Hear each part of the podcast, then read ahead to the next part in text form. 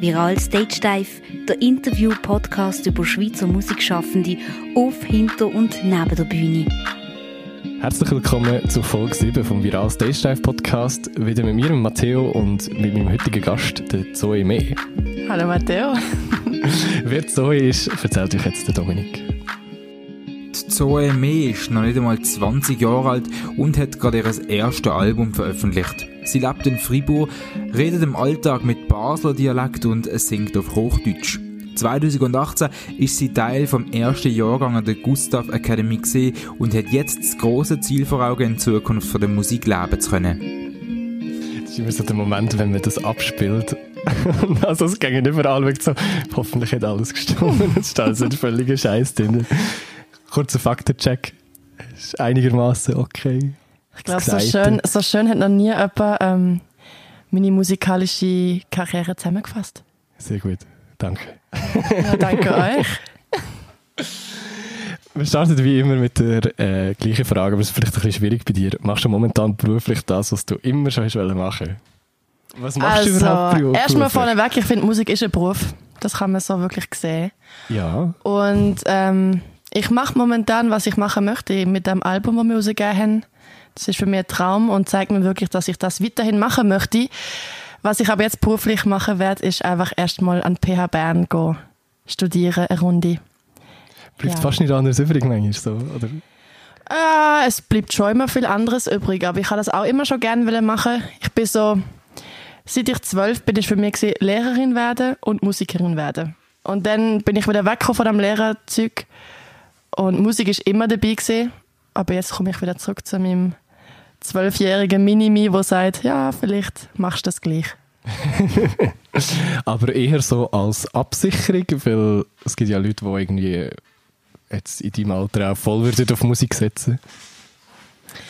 Ich finde, es ist offener der Absicherung, aber eine Absicherung, die Spass macht, die ich auch, eben, wie gesagt, immer auch machen wollte. Ähm, aber es ist für mich klar, dass die Musik immer an erster Stelle steht und sollte ich die Chance haben, auf eine Tournee gehen zu können, dann unterbreche ich das Studium und dann gehe ich einfach. Das ist schon immer klar gewesen. Sehr gut. Sorry. Gustav macht Krach. Krach. Gut, ähm, wie ihr vielleicht gemerkt habt, haben wir heute zuerst mal jemanden als Gast im Podcast, der einfach quasi nur Musikerin ist.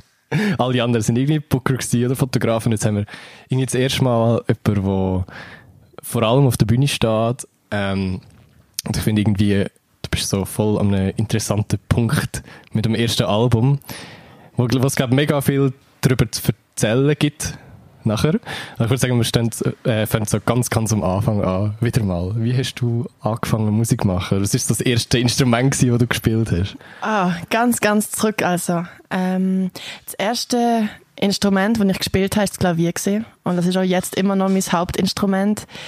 Denn ich bin so ein bisschen eine autodidaktische Künstlerin. Ich habe mir eigentlich alles selber beigebracht. Klar, ich habe zwischendurch manchmal Unterricht genommen für das Klavier oder ähm, halt Musikunterricht in der Schule. Aber ich bin sehr, sehr selbstständig schon immer unterwegs gewesen. Und so hat dann auch eigentlich meine Musik angefangen. Sehr selbstständig, wo ich zum ersten Mal als zwölfjähriges Mädchen auf dem Gurten bin. Das war sowieso mein erstes Konzert überhaupt gewesen, und dann gerade noch das Festival. Und ich habe mir einfach gedacht, wow, wie krass. Also all die Künstler auf den Bühnen, die ihre eigenen Songs spielen. Das war für mich so ein Aha-Moment gewesen. Und dann bin ich heimgekommen und habe mir gedacht, wenn die das können, dann kann ich das irgendwie auch. Und dann habe ich mir ans Klavier gesetzt und meinen ersten Song geschrieben.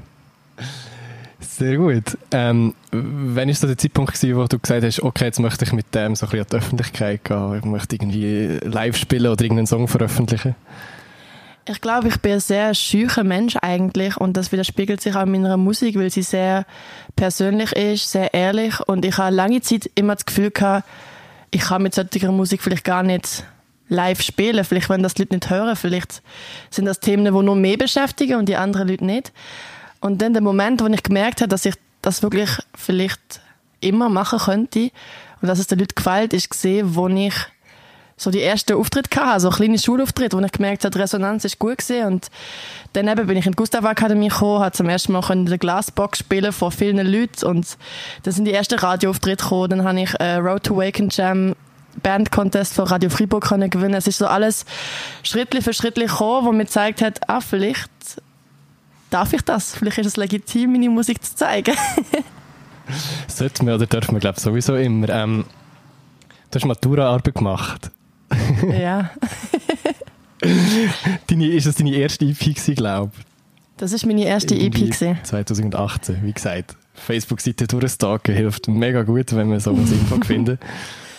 Ähm, das hast du auch alles irgendwie selber geschrieben oder geschrieben sowieso wahrscheinlich, aber äh, wie, wie hast du die E P dort so produziert damals? Ich nehme an, das war ja nicht mega, mega hochprofessionell gewesen. Oder bist du schon tatsächlich in ein Studio aufnehmen?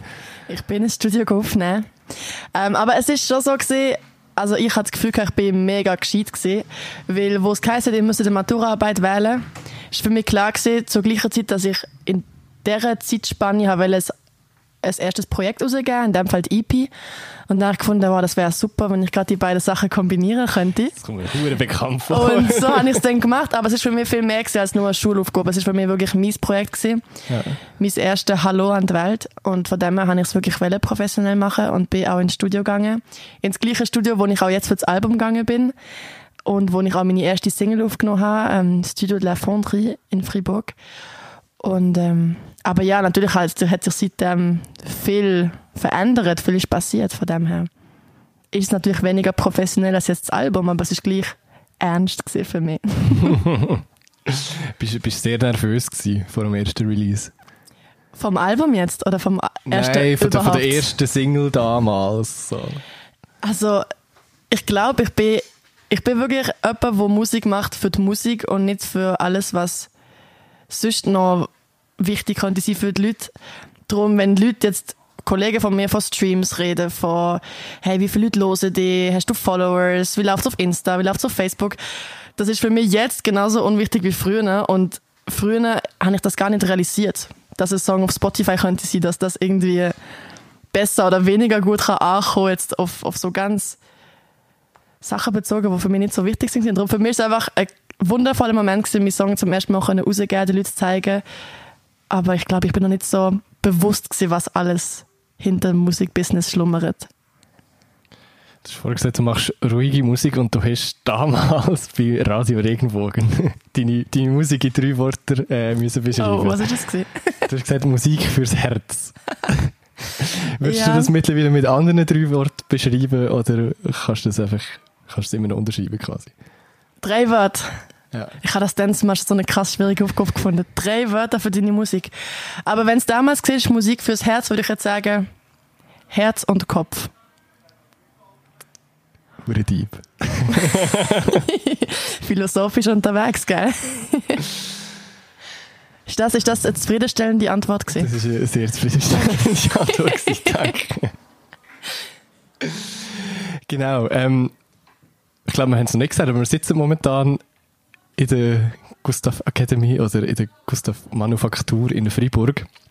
Ähm, du bist, glaube ich, beim ersten Jahrgang damals dabei gewesen, genau. ähm, wo das Ganze gestartet hat.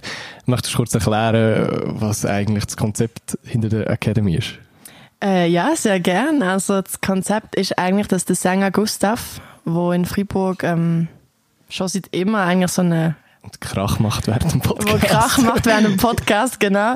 Dass er eigentlich sich entschieden hat, eine Akademie zu gründen für Musiker, Jungmusiker, Newcomer, von jeglichen Musikstilen, die zusammenkommen und ausserschulisch, zweisprachig und mit viel Spass eigentlich Musik machen können, dass sie können auf verschiedenen Bühnen spielen und sich über die Grenzen von kulturellen und sprachlichen Sachen so näher kommen können. Das ist das Ziel. Hure cool. Und äh, so die Räumlichkeiten hier sind echt awesome. Also awesome. Man, man, man fühlt sich recht wohl hier, wenn man selber auch Musik macht. Überall stehen, ich weiss auch nicht, Vinylplatten rum und Instrumente und Proberäume und ja, kann man machen. Kann man machen, genau. Du bist ja das Jahr lang gewesen? Oder? Ja, ein Jahr, genau, ein Jahr. Und äh, jetzt arbeite ich als äh, Kommunikationspraktikantin für die Gustav Academy. Also bin ich immer noch dabei. Das Projekt Praktisch. Hat mir so gefallen, dass ich gefunden habe, wenn sie mich noch haben wollen, dann helfe ich gerne mit, wo ich kann. Das ist eben der Punkt, wo mir nicht so ganz klar war. So, das ist von Z K. zwanzig achtzehn bist du dabei gewesen, aber gleich sind wir jetzt heute da und es ist irgendwie gleich noch so ein Teil. Exactly. Ähm, in welchen Aspekt hat dir die Academy irgendwie weitergeholfen, so in deinem musikalischen Schaffen? Also verdankst du dem ganzen Projekt, so wie ich es wahrnehme, wahrscheinlich relativ viel, so mit zum Teil Connections, und ich glaube, die Band hast du auch via Gustav Academy gefunden, wenn es mich nicht täuscht. Ja, genau. Also ich glaube, das Wichtigste für mich ist das Netzwerk ähm, unter den Musikschaffenden. Weil, äh, wie gesagt, meine Band besteht aus Mitgliedern, die im zwanzig achtzehn, im zwanzig neunzehn und im zwanzig zwanzig mitgemacht haben in der Akademie. Also der Schlagzeuger und der Bassist sind im zwanzig neunzehn dabei gewesen, der Gitarrist im zwanzig zwanzig, ich im zwanzig achtzehn. Und da gibt es noch ganz viele andere Leute, die jetzt auch an unserem Projekt Momoko beteiligt sind gewesen, die auch direkt oder indirekten Bezug zur Akademie haben. Von dem her, das Netzwerk ist wirklich ultra wichtig, weil als junger Musiker hast du das nicht. Also mhm. ich in meiner Schule war die Einzige, die wirklich gesagt hat, ich will Musik machen, ich will das pushen, ich will das richtig machen. Und da plötzlich kommst du zusammen, jetzt sind es schon drei Jahrgänge, sprich schon sechzig Musiker, die wirklich wollen. Und das ist mega gut zu sehen, dass da etwas geht. Voll, und irgendwie kenne ich so Projekte sonst von anderen Kantonen oder Städten oder so überhaupt nicht. Also ich mhm. gefühlt so ein bisschen einzigartig. Und ich finde das Konzept an sich mega cool. Ja, und es wird jetzt auch schweizweit aufgezogen. Also okay. Leute aus Uri kommen, Leute aus Basel kommen. Überall, von überall, wenn wir Leute haben. Ich mache ein bisschen Werbung, weil nein, es ist echt ein tolles Projekt. Sehr gut. Apropos Basel. Ja. Der Grossteil von Viral sind yeah. Basler. Und wieso genau wohnst du in Freiburg, schreibst Songs auf Hochdeutsch und redest aber Baseldeutsch? So. Ja, ich weiss aber nicht, ob man merkt, dass ich Baseldeutsch durchrede. Doch. Merkt man es? Oh, das freut also mich voll. So. Oh. Das freut mich voll, weil ähm, also meine ganze Familie wohnt in Basel, Grosseltern, Onkel, alle. Ich bin in Basel geboren. Darum rede ich eigentlich auch Baseldeutsch. Einfach ist doch meine andere... Wohnort, seitdem hat sich mein Baseldeutsch ein bisschen verändert und zu einem Dialekt umgewandelt, wo niemand identifizieren kann. Also viele Leute denken, ich bin französischsprachig und denken, ich habe Deutsch gelernt irgendwie, das sei nicht meine das Muttersprache. Ja, ja. Ähm, gerade in Freiburg sagen sie immer, ah, mais tu parles français? Und ich so, ja, ja, schon, aber nicht, ähm, nicht als Muttersprache. Ähm, aber ja, genau, zu deiner Frage, ich bin dann in Deutschland gewesen, während sechs Jahren haben wir dort gelebt. Und das war meine Jugendphase, darum schreibe ich auf Hochdeutsch, weil für mich ist das die Sprache, wo ich Musik höre. Das war für mich schon immer die Sprache, wo ich mich ausdrücke, wo ich kommuniziere. Ähm, genau, und jetzt seit zehn Jahren leben wir in Freiburg. Wo, ja, eigentlich, weil mein Vater von der Arbeit her halt zuerst von Basel nach Deutschland gezogen ist und nachher nach Freiburg. Darum, als Familie geht man da halt mit. Und es ist eigentlich auch noch schön, so ein bisschen mehrere Heimaten zu haben. Voll. Ähm, in Freiburg selber gibt es so außerhalb von der Academy logischerweise wahrscheinlich sonst auch eine Musikszene. Ja. Wie, wie bekommt man die mit? Also beziehungsweise ich kenne zum Beispiel relativ wenige Musiker aus Freiburg. Genauso wenig mhm. Musiker, wie ich aus Basel kenne zum Beispiel. Ist das mhm. auch so ein kleines Ding für sich? Oder? Also meinst du, dass wir unter uns bleiben, die Freiburger Musiker? Ja, so ein bisschen. Ähm... Also ich merke es einfach auch jetzt, wenn man offen ist, dann merkt man plötzlich, dass es überall Musiker gibt. Es gibt überall Bands und sie spielen überall, wirklich auch in Freiburg. Freiburg ist recht cool für das, weil es ist klein, aber gleich gibt es viele Orte, wo man kann auftreten haben, auch gerade als junge Band. Ähm, aber es ist natürlich immer schwierig, den Schritt zu machen von einer Band, die in ihrem Kanton spielt, also jetzt in meinem Fall Freiburg, und dann den Schritt nach außen zu machen. Das ist immer schwierig, woanders herzukommen. Und das ist schon ein Ziel, das, ich glaube, alle hier in Freiburg haben, irgendwie rauszukommen. Mein Ziel ist zum Beispiel, in der Deutschschweiz vermehrt auch zu spielen, weil natürlich deutschen Pop machen in einer Stadt wie Freiburg, wo gleich mehrheitlich französisch ist, kann man machen, aber ist halt gleich schwierig. Ja. Und ähm, darum ist unser Ziel eben, mehr in Deutschschweiz ähm, nach Deutschland zu spielen. Und ich glaube, so wie ich, gibt es viele junge Bands, die die das als Ziel haben und auch verfolgen und es auch können. Ich glaube, du hast das Ziel mittlerweile schon teilweise erreicht zumindest. Ja, ja, und ich merke auch, es funktioniert ja schon. Es ist einfach, wie gesagt, alles läuft über Kontakt und du musst Leute kennen, die wo, wo eben sagen, ah, da ist eine Freiburger Band, die mhm. noch cool ist. Glaubst du, das ist so der Typ, den du jungen Bands würdest geben. So. Es kommt voll auf Connections drauf an. Probiert das Network. Äh, weil sonst, also ich kenne es ja von mir selber, es ist sonst mega schwierig. Yeah. Also du musst schon so ein bisschen offen sein und welche Leute kennenlernen und yeah. so ein bisschen Kontakt aufrecht behalten. Weil du kannst nur so geilen Sound machen. Wenn dich niemand kennt und du nicht traust, irgendwie auf Leute zuzugehen, dann wird es mega schwierig. Das ist der Moment, wenn du plötzlich merkst, dass Leute kommen und sagen, wow, wie kommt es, dass, dass man die noch nicht noch mehr gehört hat? Und ich glaube, die Antwort von den meisten ist, ich weiß es nicht. Weil es kommt natürlich auch viel Glück immer dazu. Du brauchst wirklich den Ort, wo du vielleicht jemanden kennenlernst, der schon langt, und plötzlich wirst du überall gehört. Das sind kleine Sachen schlussendlich, die den Unterschied machen. Und darum, wie gesagt, mein, mein Tipp wäre schon, Connections, Connections, Connections, aber das ist einfacher gesagt als, als gemacht. Ja, viel, viel gibt es auch Zufälle. Also, dass wir zwei heute da hocken, ist ja auch ein riesiger Zufall, Zufall, weil ich irgendwie deinen Booker kenne seit mehreren Jahren. Keine Ahnung, wie dein Booker auf euch gekommen ist und ich kennengelernt habe. Darum. Du, ich weiss es auch nicht, das ist alles ein bisschen... Ich glaube, ich bin auch ein grosser Verfechter davon, wenn man ernsthaft Musik macht oder ernsthaft irgendetwas in seinem Leben verfolgt und ehrliche Gründe hat und wirklich schafft dafür und ein guter Mensch ist. Also ich bin schon so ein bisschen idealistisch denken, wo ich sage, es kommt schon alles so, wie es kommen muss. Und ja, ich habe ja so auch Erfahrungen gemacht, eben mit dem Matthias, der jetzt das Booking für uns macht, wenn ich euch kennengelernt habe. Ich, ich habe das Gefühl, es kommt schon alles gut. Man muss einfach auch ein bisschen entspannt bleiben, obwohl man fokussiert ist. Das ist wirklich so ein bisschen voll. Erzwingen kannst du eh nichts, so ja, genau. Genau, ähm, du hast auch diverse Radioauftritte gehabt schon in den letzten paar Jahren. Wie komisch, speziell, aufregend war das am Anfang für dich? Also das erste Interview überhaupt hatte ich mit Radio Fribourg, wo, wo ich den Band Contest gewonnen habe. Ich war dann fünfzehn Jahre alt. Gewesen. Und dann sitze ich in diesem Studio und dann hat er mir Fragen gestellt, wo er mir im Nachhinein gesagt hat, er hat auch extra ein bisschen fieser sein, um zu schauen, so, irgendwie, ist sie gemacht für das? Wie reagiert sie drauf? Er hat das lustig gefunden.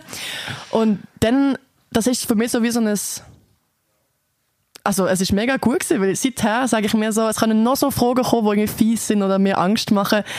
Ich sehe das einfach wie ein normales Gespräch, wenn ich jetzt mit dir rede. Du, es macht eigentlich total Spass, weil auch dort, du lernst neue Leute kennen, du redest über das, was dir Spass macht. Ich finde das super.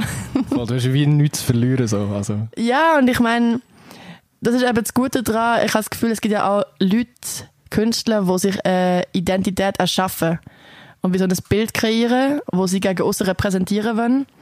Und dann habe ich das Gefühl, es kann schon schwierig sein, weil du musst ja immer das, dem Bild entsprechen und so reagieren, wie das Bild reagieren würde.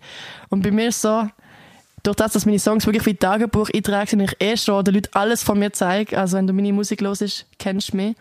Darum ist für mich auch ein Radiointerview ist mehr so, ich erzähle einfach, ich, ich bin einfach ich selber und den Leuten gefällt es oder den Leuten gefällt es nicht. Kannst nichts äh, beeinflussen. Voll. So, so der absurde Moment, wenn das erste Mal Musik von dir im Radio läuft. Sehr das absurd. Ist ja immer so ein sehr, sehr, sehr absurd. absurd. Ja. Ich kann nur das sagen, sehr absurd. Ja, und auch beim hundertsten Mal eigentlich immer noch absurd, finde ich so. Ich weiss zwar nicht, ob ich schon hundertmal abgespielt worden ja, bin, aber, aber ich, ich melde mich dann wieder. Ich denke, es wird immer noch sehr absurd sein.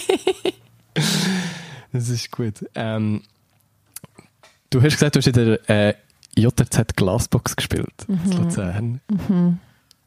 Das ist mega so absurd, Thema absurde Moment. Aber auch dort, also manchmal war ich mir bewusst, dass ich schon so ein bisschen jemand bin, wo erst im Nachhinein realisiere, wie krass der Moment eigentlich gerade war. Also auch in der Glasbox, ähm, ich bin dann dort gehockt, ich bin mit dem Gustav dort gewesen, das war mein erster Auftritt von der Gustav Academy. Und auch dort, er hat mehr ausgesucht gehabt, um mit ihm das zu machen, wo andere gesagt haben, boah, du darfst das machen. Und für mich ist es einfach gesehen, okay, wow. Und dann, ich habe es nicht realisiert, was das bedeutet. Und dann sitze ich dort in der Glasbox, sehe die Leute, höre mich zum ersten Mal so und sehe mich auf einer Leinwand und denke so, wow, it's happening, weißt du? Und irgendwie und erst im Nachhinein denke ich, ich habe so ein Glück und es ist so schön. Und das finde ich allgemein schön, auch bei allen Auftritten irgendwie. Du gibst alles, was du hast und im Nachhinein denkst du so, ja, voll, irgendwie fühlt sich gut an und irgendwie gehört mir dorthin.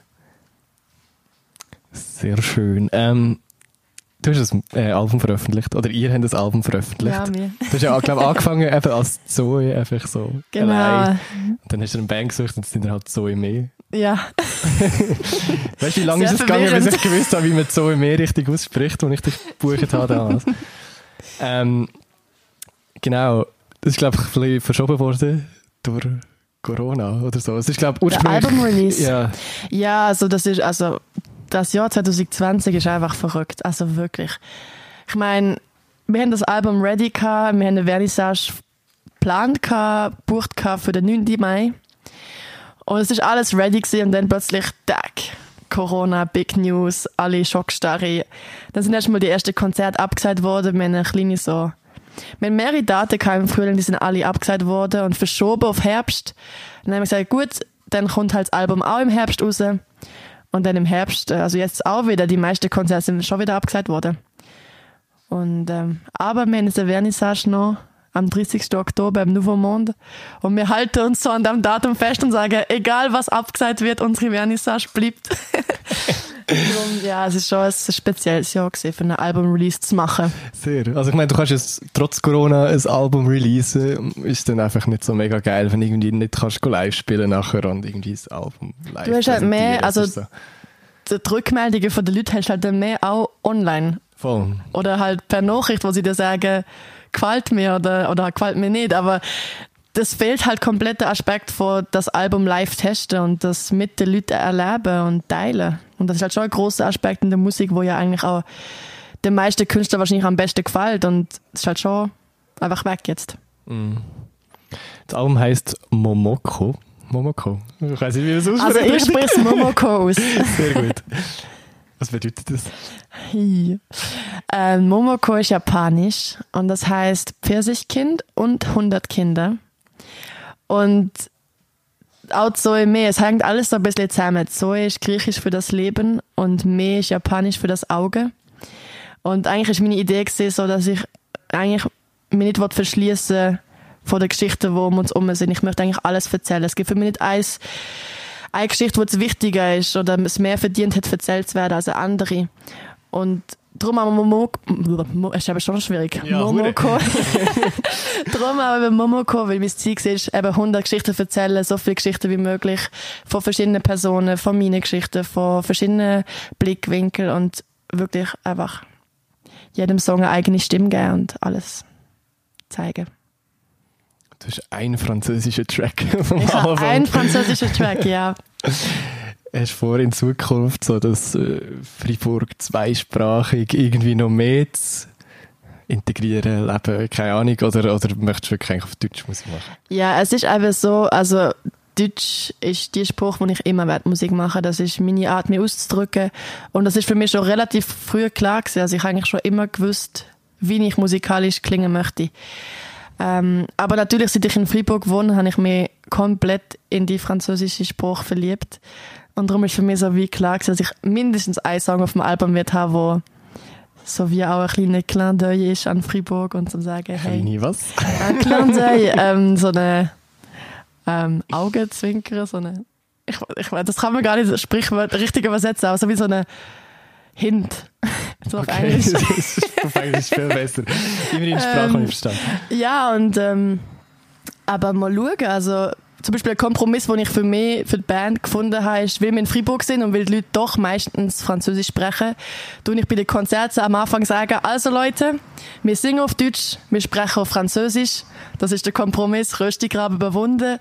Ihr probiert mich zu verstehen und ich probiere mit euch auf Französisch zu reden. Ähm, und das läuft eigentlich gut. Ich finde, die Leute reagieren voll gut auf das. Sehr gut. Ähm, hast du irgendwelche musikalischen Vorbilder? Ich habe schon Angst gehabt, dass du die Frage stellst. Ich finde das so eine schwierige Frage, weil ich habe das Gefühl, wenn ich ein paar Namen nenne, dann tue ich irgendwie die Künstler vernachlässigen, die ich nicht nenne, die mir aber gleich auch geprägt haben. Und Hanko, wenn ich ein paar Leute nenne, dann tue ich die in etwas Wichtigeres rücken als die, die ich aber nicht genannt habe. Verstehst du mich? Ich finde das, ja, voll, voll, voll. Ich find das voll so eine Dilemma-Frage. Aber so grundsätzlich sagen kann ich, dass mir schon immer die Musik bewegt hat und prägt hat, wo ehrlich ist. Und wenn ich das Gefühl habe, der Künstler macht das weil er muss, weil es irgendwie einfach rauskommt aus ihm. Und darum so spontan würde ich jetzt sagen, zum Beispiel Annenmeier Kanteret finde ich ein mega schönes Beispiel halt in der deutschen Musik. Weil das ja wirklich Jungs sind, die von der Strassenmusik kommen und schon immer eigentlich ihren Sound hatten und einfach gesagt haben, wir spielen auf der Straße, wir spielen für die Leute, für uns. Und dann plötzlich, eben werden sie gehört, plötzlich einen kleinen Moment längt und sie spielen auch riesige... Im Hallenstadion. Hallenstadion, ja, wirklich. Oder, oder grosse Festivals und alle Leute singen mit und die Jungs sind immer sich selber geblieben und haben sich nicht verändert. Das ist immer ehrlich und echt gewesen. Und das finde ich für mich das schönste Vorbild, so in dieser Art. Sehr gut. Was mich ein bisschen erstaunt hat, ich glaube, wir haben schon mal darüber geredet, Sophie Hunger wäre jetzt voll irgendwie ein Künstler, der dich mega assoziiert hat, weil, weil Deutsch und Englisch und Französisch und so ein bisschen das Mehrsprachige, aber scheinbar leider nicht. Also es, du bist nicht der Erste, der mir das sagt, es gibt ein paar, die wir vergleichen. Ähm, eben gerade wegen dieser Mehrsprachigkeit, aber im Unterschied zu der Sophie Hunger singe ich ja eigentlich wirklich nur auf Deutsch singen. Sie tut ja wirklich auf mehrere Sprachen singen. Ja, ja. Das mache ich weniger, bis auf die Aufnahme, Ausnahme mit dem französischen Song, aber... Ähm, Ich glaube, ich rede mehr gerne auf den verschiedenen Sprachen, als dass ich auf verschiedenen Sprachen singen tue. Ja. Alright. Aber vielleicht gibt es ja gleich mal, äh, vielleicht sind wir mal Vorband von ihr, das wäre schon noch lässig. Das, das würde ich mir dann vielleicht sogar anhören, eventuell. Ja, dann.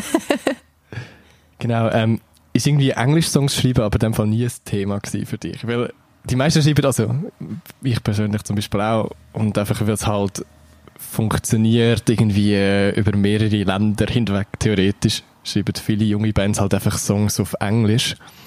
Hast du das mal probiert gehabt, oder ist das einfach, hast du gewusst, hey, Deutsch ist mein Ding? So? Also ich habe ganz, ganz früher wirklich so in meinen Anfängen ähm, habe ich mal einen Song auf Englisch geschrieben, aber mehr so aus Spass raus. Also es war nie das Ziel, da irgendwie jemandem zu zeigen.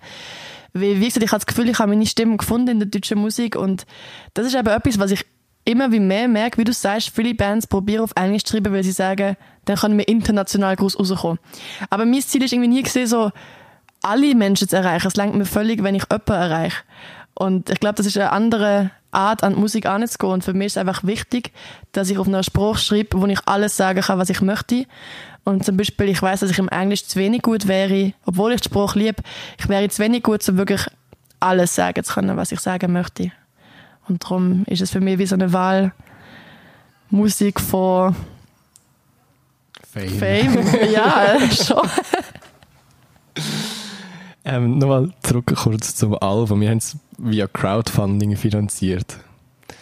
Ich habe mir das auch schon überlegt und irgendwie gibt es so viele Pros, Kontras. Wie willst du das jetzt machen? Ähm, wie hast du dort für Erfahrungen gemacht? So? Würdest du es empfehlen in dem Sinn? Oder also nicht? Es ist natürlich, es ist schon eine grosse Vorbereitung, die man braucht, um ein Crowdfunding zu machen und mehr, also es ist mega gut gelaufen bei uns und ähm, ich würde es weiterempfehlen, aber man muss wirklich auch sich bewusst sein, dass ein Crowdfunding nicht nur etwas ist, wo die Leute dieses Projekt finanzieren, es ist ein gemeinsamer Weg, den man geht. Und für mich ist es wichtig, die Leute einzubeziehen. Ähm, wie gesagt, Momoko, hundert Geschichten sind schlussendlich auch die Leute, die uns unterstützt haben, denen die Geschichten erzählt worden sind schlussendlich. Und darum ist es wie ein gemeinsames Schaffen gewesen. Und äh, nicht nur halt sie oder nur mehr. Und auch wir haben einen grossen Teil noch an Budget dazu, da zum Album. Also es ist wirklich, sei es geil, sei es Geschichte, das ist alles so ein Miteinander. Und darum hat es für uns, glaube ich, auch so gut funktioniert. Ihr habt das schnell erreicht, euer Finanzierungsziel. Ähm, hm, das, also am Anfang ist es recht gut angelaufen und dann hat es eine längere Phase gegeben, wo es so ein bisschen stagniert ist und gegen Schluss ist es dann wieder recht gut gelaufen. Aber ich glaube, das ist so, also Crowdfunding-Seiten sagen dir auch, wie so ein normaler Ablauf geht. Mhm. Und das ist eigentlich voll normal, dass es wirklich am Anfang die, die es gesehen machen und dann vergessen Leute es wieder und nachher kommt es wieder. Aber ja, also ich empfehle es einem schon. Man muss einfach überlegen, wie man das, wie alles, Album an sich, musst du überlegen, wie du das planst. Wenn was kommt, sonst bist du verloren. Also. Was hast du für Merch und C Ds oder was hast du für Rewards quasi für, ah. verteilt für das? Ähm, ich habe, also erstmal habe ich C Ds produzieren vom Album und dann Merch, ja, Taschen, Jute-Taschen. Und eben, weil für mich Text mega wichtig ist, habe ich mir gesagt, ich mache Taschen, wo ich immer den Songtitel draufschreibe und dann ein Zitat vom Song, wo mir persönlich viel bedeutet, damit Leute wie, ja, vielleicht sagen, dieser Song hat mir viel bedeutet, ich habe jetzt auch eine Tasche, wo ein Zitat drauf ist. Ure nice.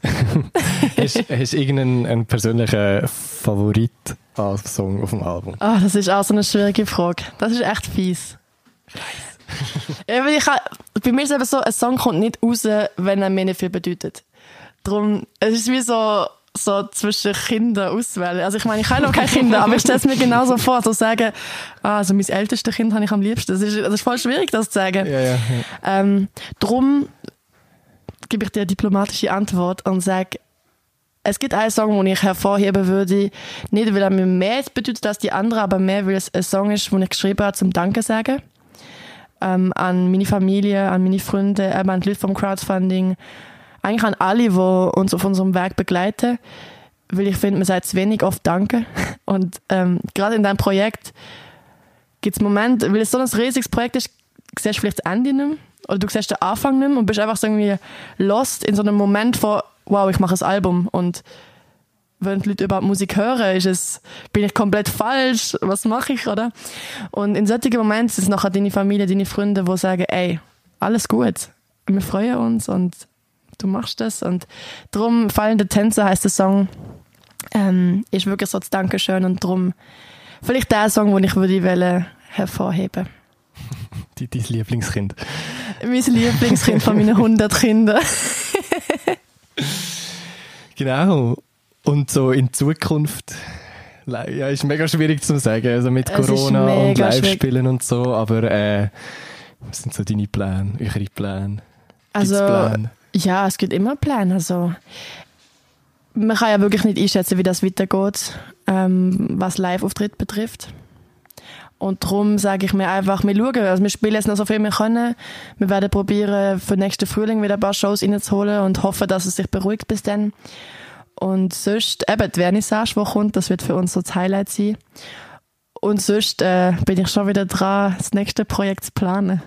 Call me crazy, aber die, der Lockdown-Moment hat mir so viel Zeit gelassen, um kreativ zu sein. Und es sind mir so viele neue Songs entstanden, wo ich das Gefühl habe, werde ich mit euch teilen wollen. In naher Zukunft. Sehr gut. Sind wir gespannt. Ja, ich auch. Ich glaube, wir kommen langsam aber sicher schon mal zur letzten Frage. Und auch die ist immer gleich. Und zwar, gibt es für dich, oder kennst du, oder wer würdest du als äh, most underrated äh, Musikschaffende oder Musikschaffende bezeichnen, wo du so oh. dir vielleicht in sich kommt. Auch da, es ist mega schwierig, sich auf eine Person hinzufokussieren. Du bist auch schon wieder mit Lieblingskindern, gell? Du hast, du hast gerne solche Fragen. Most underrated. Ähm ich finde, also es gibt sehr viele, die nicht genug Credits bekommen für das, was sie machen. Aber die erste Person oder allgemein Personengruppe, die mir einfällt, sind die Leute, die an den Konzerten sind und zum Beispiel den Sound machen oder das Licht machen. Das ist mega lustig, das ist fast in jedem Podcast. Wirklich? Wird das irgendwie gesagt, sagen Sie so, mindestens das? in dem ah. Sinn.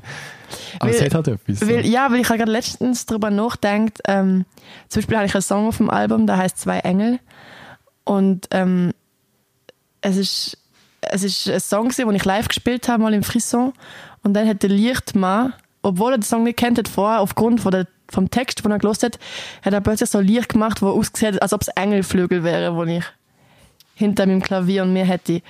Und ich habe das nachher erst auf der Aufnahme gesehen, wo ein paar Leute mir geschickt haben, und habe ich gefunden, das hat den Moment so perfekt gemacht und das merken die Leute vielleicht gar nicht. Das ist dann wie, wow, der Moment ist perfekt, aber sie realisieren gar nicht, dass vielleicht noch jemand dahinter steckt, der spontan entschieden hat, ey, das könnte passen und es macht, dass es wirklich so eine Kirsche auf dem auf dem Kuchen ist. Oder so. Ja, also, aber ja, in dem Fall sage ich das viele Leute.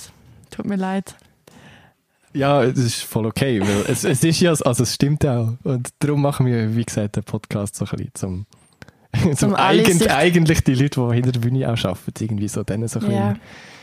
Gut, aber ich habe das Gefühl, als junge Band bist du ja auch lange Zeit hinter der Bühne. Mega, ja. Und schaffst irgendwie ein Konzertlokal, hilfst aufstellen, du hast Medienmitteilungen geschrieben für irgendwelche Konzertlokale. Du bist lange Zeit hinter der Bühne, bevor du den Schritt machst und wirklich vor der Bühne bist oder auf der Bühne. Mhm, in den meisten Fällen definitiv. Her, Es ist so ein Kreis, der sich schließt. Und vielleicht kommen wir wieder zurück zum hinter der Bühne arbeiten, weil man unterstützt sich ja einfach auch. Genau. Sehr gut. Dann würde ich sagen, it's a wrap. Yay! Yeah. Yay! Yeah. Verstanden. Zuerst mal in Freiburg. Merci vielmals, bist du dabei gewesen. Ja, merci dir. Hat mich sehr gefreut. Ähm, hört unbedingt das Album Momoko an. Auf Spotify oder kauft es, eigentlich kauft es euch am besten irgendwo. Es macht, macht mehr Spass. Ja, kauft es euch ähm, bei Live-Auftritt. Ihr könnt uns auf unserer Website kontaktieren. Ihr könnt dort nach Freiburg kommen, an unsere Vernissage. Zum Beispiel. Würde uns freuen. Genau, zum Beispiel. Egal von wo ihr kommt. Genau, macht das. Dann würde ich sagen, ist das das gewesen? Äh, schaut sonst unbedingt auf viral viral punkt org vorbei, da gibt es noch ganz andere interessante Sachen abseits von Musik und Podcasts. Dann hören wir uns in zwei Wochen wieder. Nächste Woche, äh, nein, in einem Monat wieder. In zwei Wochen ist der Dominik dran. Genau, merci vielmals fürs Zuhören, fürs Einschalten und bis dann. Ciao.